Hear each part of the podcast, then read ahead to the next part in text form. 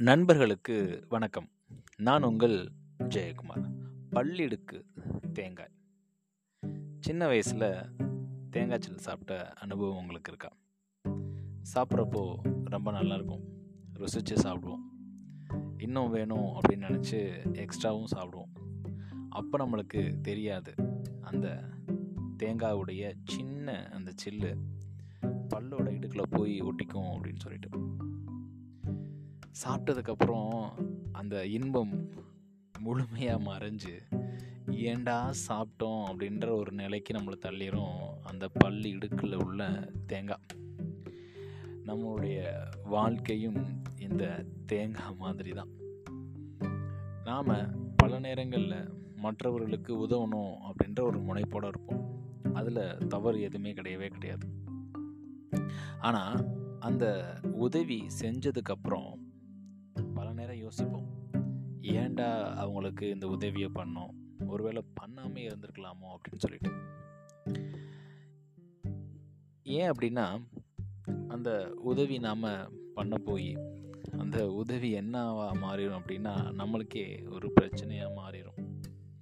இந்த பல்லுக்கு கடையில் மாட்டிக்கிட்ட தேங்காய் மாதிரி. வெளியே எடுக்கவும் முடியாது. அதுவாக வெளியே வரவும் வராது. ஸோ நாம் அடுத்தவர்களுடைய பிரச்சனையில் நாம் நம்மளுடைய தலையீடு இருக்கிற பட்சத்தில் அந்த பிரச்சனை என்ன? அது எதனால் வந்தது? இதில் நம்மளுடைய பங்கீடு இருக்கலாமா வேணாமா?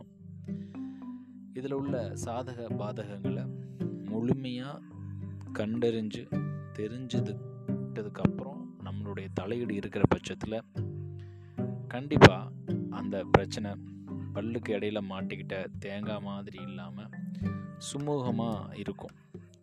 அது நம்மளுக்கு மட்டும் மகிழ்ச்சியை தராது. எந்த பிரச்சனைக்காக நம்மளோட தலையீடு இருந்துச்சோ அந்த நபருக்கும் அது இறுதியில் கண்டிப்பாக மகிழ்ச்சியை கொடுக்கும். ஸோ ஒருத்தவங்களுக்கு நாம் ஒரு உதவி பண்ணுறோம் அப்படின்னா அதை முழுமையாக தெரிஞ்சுக்கிட்டதுக்கப்புறம் அந்த உதவியை பண்ணுறப்போ அது நம்மளுக்கும் சரி நம்மை சுற்றியுள்ள நபர்கள் அனைவருக்கும் அது சாதகமாக அமையும்.